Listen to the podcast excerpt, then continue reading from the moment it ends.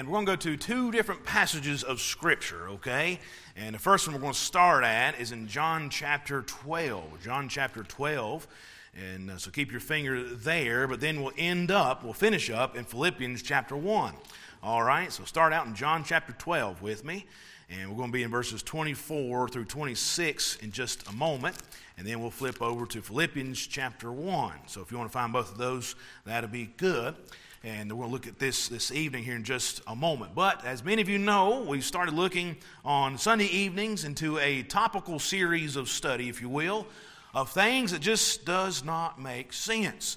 And in reference to this, we're looking more along the lines of different portions of Scripture or principles we might find in the Word of God that uh, when you read them, it causes you to pause for a moment and scratch your head and say, Huh? Do what? What did I just read again? And uh, you read it over and over and still scratch your head, and well, you just go on. Uh, there are some things we can read in the Word of God that make you do that a little bit. Even Peter uh, wrote when he in his epistle, uh, he said there are some things that are hard to be understood. Of course, in reference to the Apostle Paul and his writings. So it is sometimes hard. Some things can be hard to be understood, and uh, things don't make sense in in the Word of God. But some of those that may not make sense, such examples are things like these.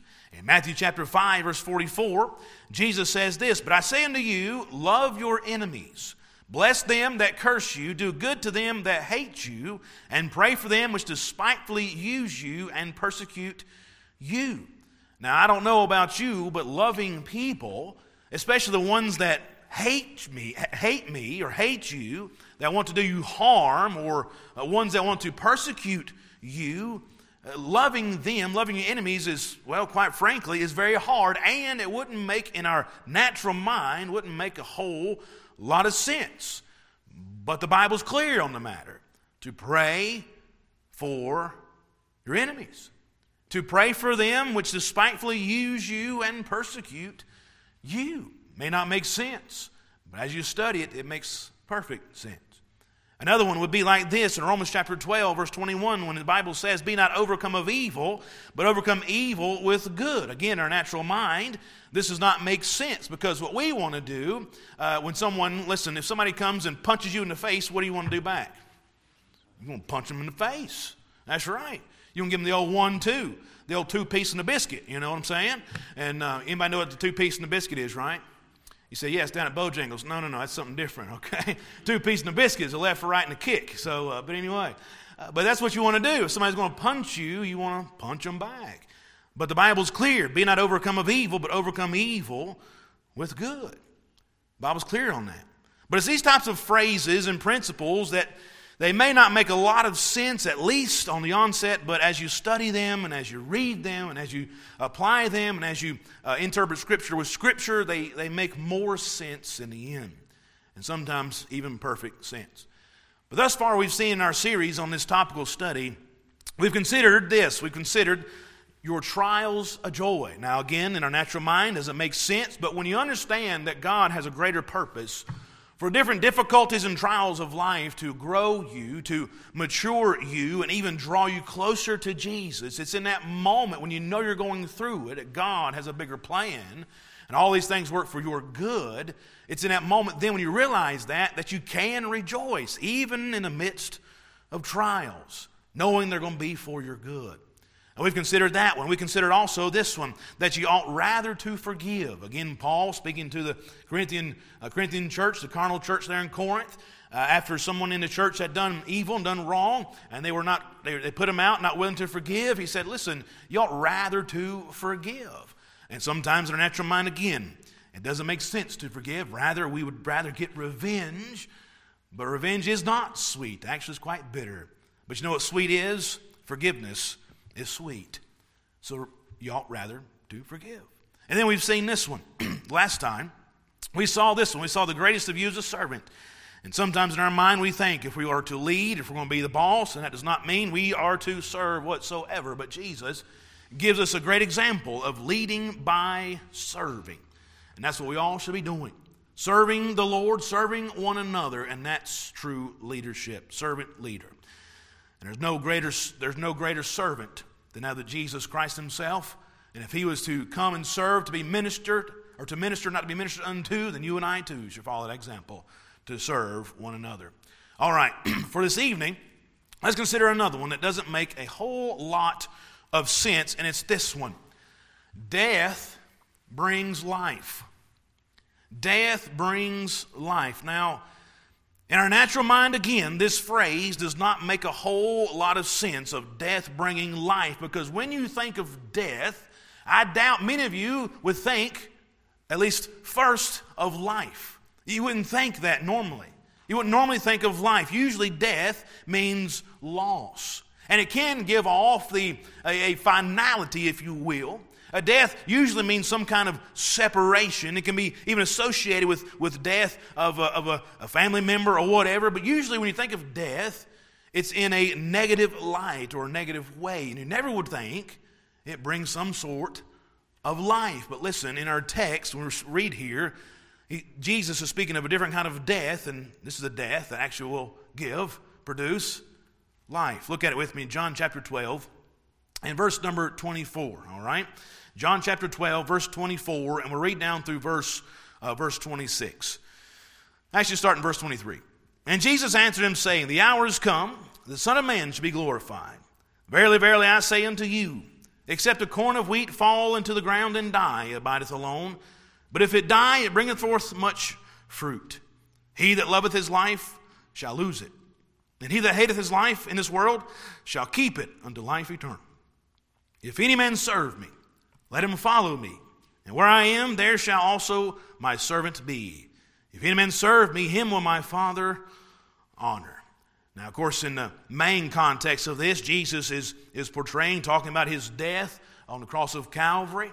But he's also talking about another death here as well, I believe.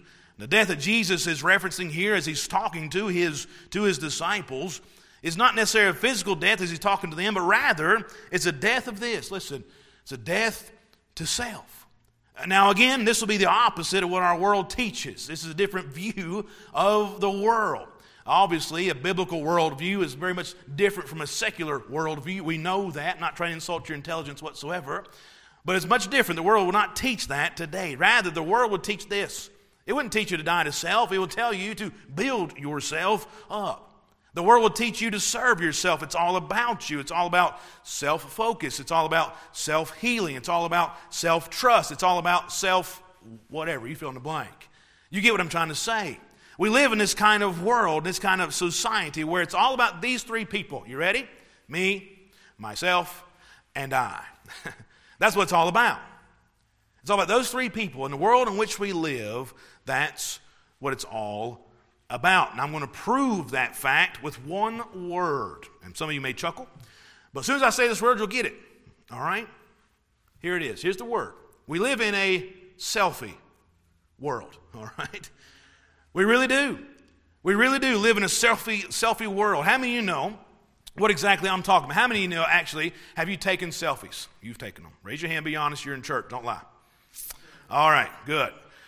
Many have already taken several selfies, and sometimes maybe you take them all the time. I don't know. But we know we're talking about when we talk about selfies and having taken them even ourselves. But just in case you don't know what a selfie is, a selfie is simply a self portrait. But understand with this self portrait, it's not for the individual's validation, but usually it is to take a selfie, to post it to some kind of social media in order to get validation from others. Meaning this the more clicks you get, the more thumbs up you get, the more likes you get, the more hearts you get, the more follows you get, the more subscribers you get, blah, blah, blah, goes on and on. It is then you get more worth for yourself. Again, it's all about me, myself, and I. And so kids, teens, and adults alike are always searching for that next perfect selfie because it's about them.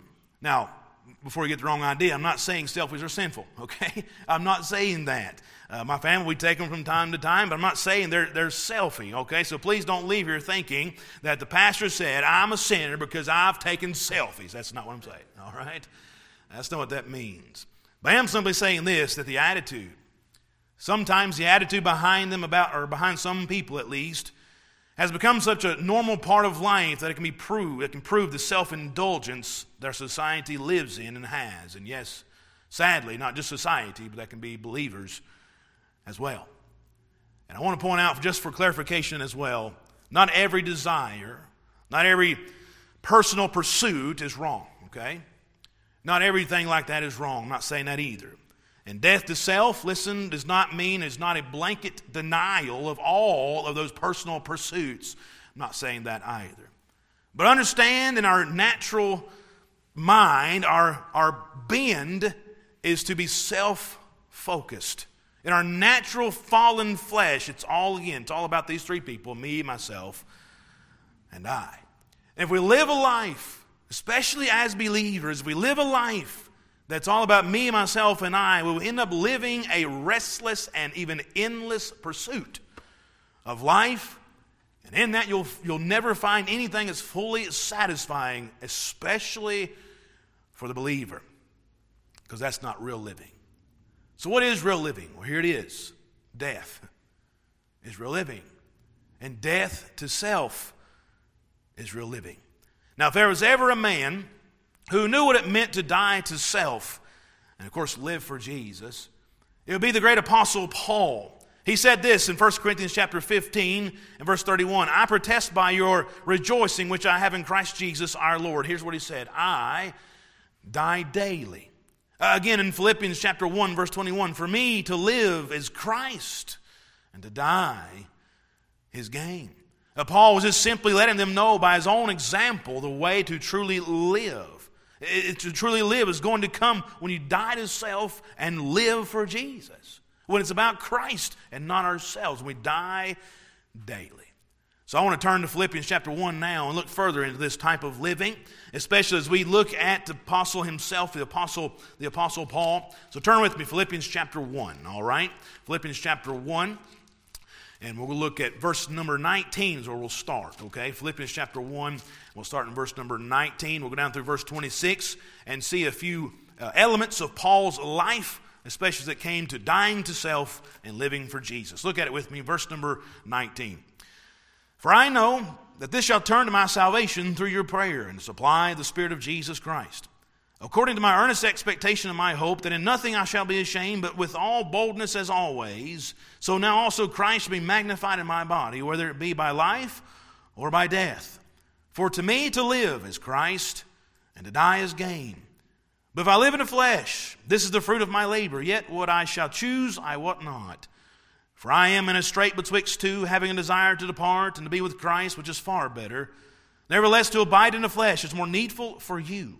And having this confidence, I know that I shall abide and continue with you all for your furtherance and joy of faith, that rejoicing may be more abundant in Jesus Christ for me by my coming to you again. So, from this man and from this life of Paul, let's see what, what dying to self and living for Jesus really looks like, at least some evidences of, of this fact, all right? Let me ask you a question this, this evening. Let me ask you something. What do you really enjoy in life? Uh, what makes you tick? As one farmer would say, what really cranks your tractor? or as the fat kid in me would say, what really butters your biscuits? All right? Uh, what is it that makes you tick? What is it that you really, really enjoy doing it brings joy to your life. What is it? What is it that makes you extremely happy? I've seen t shirts and other things. I've seen bumper stickers and whatever. I've seen different slogans like this. I've seen it where people put on their shirt and it says, Football is life. Now, I like football. I enjoyed it highly and uh, when I played it, and I enjoy watching it, especially college football, high school football. I, I enjoy that game. It's fun. It's fun. I enjoy it, but I can't say that it's life, but for some folks it is. Some people would say basketball is life. Some would say that baseball is life. Some may say that cheerleading is life, or gymnastics is life, or volleyball is life, or you fill in the blank. Many times we'll look at these slogans and phrases, and what they're simply saying uh, with these slogans and phrases about different sports or different whatever, they're simply saying this that is something that they live for. That is something that they love and something they live for. But as I read this portion of Scripture, we're really seeing what, see what Paul really lives for and what brings life to him. Again, look at it in verse 22. But if I live in the flesh, this is the fruit of my labor. Yet what I shall choose, I will not. Sorry, nope, verse 21. That's where I meant to look at. Verse 21. For to me to live is Christ, and to die is gain. Uh, this was really his life. This is what he really enjoyed. This is what made him tick. It was Jesus. And to live a life for Christ, in order what you're going to have to do, you're going to, die to self. Because death brings life. You're going to die to self to truly live for Christ. And this life of Christ, or living for Christ rather, in Paul's life can be seen in different ways, especially as we look at this, this text this evening. It can be seen this way. Number one, it can be seen through his deeds. Can be seen through his deeds. Now, you can see his life. As you look at the life of Paul, study the life of Paul, you can see his life revolved around Jesus and everything that he did. And the work that Paul would do, it revolved around Christ. Everywhere that he went, Paul would lift up the name of Jesus Christ. You can see this in his many missionary journeys, especially as you read in the book of Acts. He had three particular uh, missionary journeys you can read of, but on those journeys, which would have taken part in around 15 year ish time frame, you can see on these journeys that would span around 10,000 miles. It would span some 15,000 miles, rather, I'm sorry, 15,000 miles on foot. And that's just amazing. And on these journeys, Paul would endure such, such harsh treatment, hardness of people, many difficulties, many trials, many beatings, many, uh, many uh, much pain and stonings, even in his life. He would endure ridicule. He would endure prison imprisonments. He would endure mockings. Look, he endured so much as he went about serving the Lord. But everywhere he went, that's what he did, was serve the Lord. And by the way, he didn't labor because people were so nice to him everywhere he went, because the money he made, he didn't make any money, and people were not so nice, but he did it. Why? Because for him to live is Christ. And to live that way, he had to die to self. To live that way, he had to, as he said to the Corinthian believers, he had to die daily. To serve God that way, you have to. You have to. I mean, who in our right mind would want to endure the, the cruel mockings and beatings he endured? Why? No one would want that. But we see the reason for that. The reason he points it out, even in the book of Philippians, he says, Look, these things I've, I've endured have fallen out rather to the furtherance of the gospel. Why? Because he wants to serve God that way so the gospel go forward. Why? Because for him to live is, is Christ. And so he endured it. He endured it. Why? He died to self in order to live for Jesus. Now, like I said before, I like sports. I enjoy watching them, especially football and baseball and those kind of things. I enjoy them. But have you ever have you ever stopped to see how these um, elite athletes train? I mean, it's amazing to, to, to see how they actually work out, to, to see how they actually put their bodies through such such a training is absolutely mind boggling. It really is. It really is. I, I read a few folks and how they train, and uh, uh, Usain Bolt, you know what I'm talking about, right? The fastest man on earth. Uh, how he trained was absolutely in, incredible. It, it said this that Usain Bolt became the fastest man in the world through some of the hardest workouts in the world. Uh, Bolt once posted a video in which he had trained so hard he started to throw up on the side of the track. And in an interview, it was said there have been times when he was on the ground in such horrendous pain that he was crying and screaming out because of the pain, just during training sessions. However, Bolt always completed his reps regardless of the pain and the suffering he would experience. Also, it is said that Bolt has suffered from uh, scoliosis since childhood. And so he gears his workouts towards strengthening his back and his core and spends nearly 90 minutes a day in the gym alone. And Bolt also has a separate workout to build his muscles toward building or being capable of moving faster was all said and done, and listen, this is what he does. He puts in at least, at very least, three hours a day just in training for this. Listen, to run. just to run. He'll put his body through all of that treatment just to run fast. That's it. So for him to live is running. How about this one? I read about Evander Holyfield, and when he won the bronze medal in the lightweight division in 1984 Summer Olympics at the age of 21. It was from there he completely ignored all the weight classes and used science to give him the competitive edge to, over the larger heavyweight fighters. But his opponents were typically taller. They fought about 10 pounds heavier and always had more of a reach advantage to him. But to overcome this, he hired people who would help him have three training sessions per day and an intense training program for him. And he never took a day off.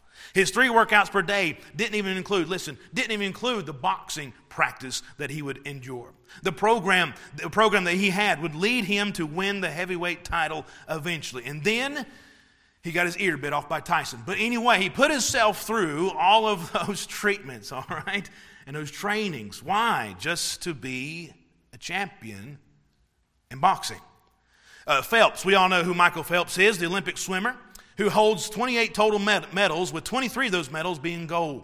But it says his workout routine, his practices would be across uh, uh, 23 days, but he had five, uh, 55 practices within those 23 days, plus strength workouts. And all of them, it says he would train in a thin air of at least 6,300 feet. So he'd practice up in the mountains, is where he practiced. But he did this pattern per week. Here's, here's his pattern for workouts, all right? He would do a three a day, three a day, two a day, three a day, three a day, two a day, and a day off. That's his, that would be his workout plan. And during this workout plan, it says his diet would match that. He would consume around 12,000 calories each day while training. That's a lot of food, all right? That's a lot of food. For the average individual, it's around 2,000 calories a day. So he is, he is doing what? Six times, is that right? Six times two is 12. So six times that amount. so he would eat the, the six times the amount of the average individual each day just to match the workouts. These guys put themselves through such strenuous workout. Why? Just to be the best just to be the best. Again, Michael Jordan, who was the best basketball player in my opinion, he had uh, succeeded highly. Why? Because he would hit the gym at 8 a.m. every morning. And then he would head to the training facility at the Chicago Bulls training facility for an 11 a.m. practice for another two hours. And it was even said that him and Scottie Pippen would stay after the gym for do one on one for hours, even after everybody else went home. So no, long, no wonder he is the best in that sport. Why? He put the time into it. That was what he lived. He lived for. He lived for that. That was his. That was his life. So let me ask you: What is it that you live for? What is your life? If our life is money, then understand to die is to leave it all behind. If our life is fame, then listen: When we die, is to be forgotten. If our life is power, then to die means to lose it all. The only way to, for us to say, for me to live as Christ and die as gain, is we're actually living it and dying to self.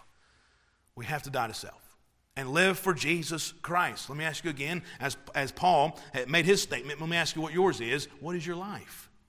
For Paul, his life is Christ. For me to live is Christ. You can see that's evidence, evident in his life that that is his life through his, number one, deeds. Then, number two, we see it through his desire. His desires. Look at verse 23. For I am in a strait betwixt two, having a desire to depart and to be with Christ, which is far better. Nevertheless, to abide in the flesh is more needful for you. Understand at this moment, when he says he's in betwixt, betwixt two, having desire to depart, he's talking about not departing from Philippi or not departing in this moment from prison. No, he's talking about departing from this life. Because understand, death was very much a reality for Paul, especially at this moment. Because remember, he's in a Roman prison. And at any moment, he could face the chopping block. Now we know at this particular time, in the, in the historical context of Philippians, he wouldn't face death at this moment, but eventually, later on, eventually, in another prison sentence, he would be martyred for the cause of Christ. But for Paul, it would seem that every turn it could be, death was around the corner. And in this particular spot, in this moment, in verse 23, it seems as if he is welcoming death. He says, I am in a strait betwixt two. Now, this word here, in a strait betwixt two, this means that Paul was pressed on every side. It would be like a cow going through a cattle squeeze and, uh, and, and, and, trapping that cow to either uh, uh, give it uh, medicine or, or whatever, all right? But going into a cattle squeeze, that's the picture that Paul is trying to paint for his readers. That's where he was, in a strait betwixt two. So he's pressed on every side, pressed between two alternative options for his life. Here they are. Should he die, he will be with Jesus, which would have been more better more better is terrible English, but it's a good point, all right? But it would have been better for him to die. Or if he should stay, he'll be with these believers, which is better for them. So he's in a strait betwixt two. Now, for the average individual, uh, reading this scripture, they may think, they may think that, that, Paul, what are you talking about? It being better for you to depart, better for you to die. Do you not like living? Do you not like serving the Lord? Are you trying to escape the suffering you're enduring? Trying to escape your current circumstances of life? What do you mean to be far better? But understand something this is not where the desire to depart necessarily comes from because of the exhaustion he's, su- he's suffering, because uh, of the escape he's trying to have, escape from the pain, rather. He, he's not viewing death as an escape. No, he's viewing death as this, as the epitome of his desire to be with Jesus, the one he preached about, taught about, served, loved, and yes, even seen. It is that individual he wanted to be with Christ. That's what he wanted. That was his desire. Jesus was Paul's greatest desire in life. And let me ask you this evening if we were put in this place, in this spot where Paul is, if we were here and death could be at any turn a soon reality, could we say with Paul, to depart from this life and go to the next is far better. Would we'd say that? Or would we be terrified of passing on? You know, many people would be terrified. And even Job says this way about death they are in the terrors of the shadow of death. And I believe those that may be terrified in the shadow of death are those that desire life now and not desire Jesus. If you're living for Christ, you want to be with Him, right? But if you're living for self, there's a fear there. Here's what David said about death in Psalm 23 and verse 4 Yea, though I walk through the valley of the shadow of death, I will fear no evil. Why? For thou art with me. Thy rod and thy staff, they comfort me. David didn't fear death. Why? Because he's a man who's after God's own heart, a man who had desire for the Lord. Again, let me ask you, what is your greatest desire in life. What is it for me to live as what? What is, what is that fill in the blank moment? What is it? What is your greatest desire? For Paul, his greatest desire was Jesus Christ. And It was evident in his life. But is it evident in ours? Every day, not just Sundays. I'm about every day. Can others see it in our life? All right. So we see Paul. He says, I die daily and lives for Christ. And it's evident in what he does, it's evident in his desire, and it's evident in this, number three, in his decisions. So, Paul, he was uh, ready and wanting. Listen, I believe he was wanting to go to heaven at this moment. And Paul, if he wanted to, listen, I believe he could have antagonized the cruel ruler, Nero. By the way, at the moment, he's in, in the palace, in the prison here, okay? Uh, he could antagonize them, and that may have, uh, that antagon, antagonizing may have expedited his uh, soon death, right? If he wanted to, if he really wanted to depart, that's what he could have done, but we don't see that here. Instead, he leaves this decision of departing up to the Lord. And we see the Lord wanted Paul to stay around just for a little bit longer. Look at verse 25, all right? And having this confidence, here's how Paul was confident, all right? Here's what he was confident in. Having this confidence, I know that I shall abide and continue with you all for your furtherance and joy of faith, that your rejoicing may be more abundant in Jesus Christ for me by my coming to you again. So as Paul was brought back down from uh, brought back down to earth again from his heavenly desire, he took a fresh look at the situation he was currently in and the situation that I mean the churches no doubt were in and realized there's still much work to be done. The churches that he'd helped to plant, they still needed some help. And some instruction. The believers needed much more instruction because coming down the line, he was going to write to the church of Galatia. What were they facing? They were facing some false teachers teaching legalism and that there's uh, uh, adding works to the finished work of Christ. He had to write to them. He was going to to write to the car- about the carnality to the churches in Corinth. He was going to have to help the individuals and Christians who were suffering persecution because it was definitely on the rise, and people are going to need his example to follow. And that's why he would even say, Follow me as I follow Christ. Look, he was going to need to stay around a little bit longer. So his desire to leave this world, yes, it was real. The strong desire to leave was real. But the demand for Paul to stay was even more needful. And Paul was going to leave that complete decision up to the Lord Jesus Christ. Why? Because he had long before made up his mind he was going to die to self and live for Christ. So the decisions we make, do we make them when do we make them by asking God first, or do we just make them because it's in our best interest? If we make decisions that's always for our best interest only, I can tell you who you're living for. And I can tell you it's not death to self. But if it's decisions that would be pleasing to God and obedience to His Word, then I would say those decisions could be evidence of a life that's living death to self and living for Jesus Christ. I want to encourage you, let the Lord make those decisions for you. Die to self and live for God because God knows what we need. He knows what we need. Not just in a physical way or in a monetary way. I'm talking about spiritually as well. He knows what we need. He knows what we need. He knows how we, how we can best grow. He knows what we need. So leaving the decisions up to Him is best. Let the Lord decide and follow Him.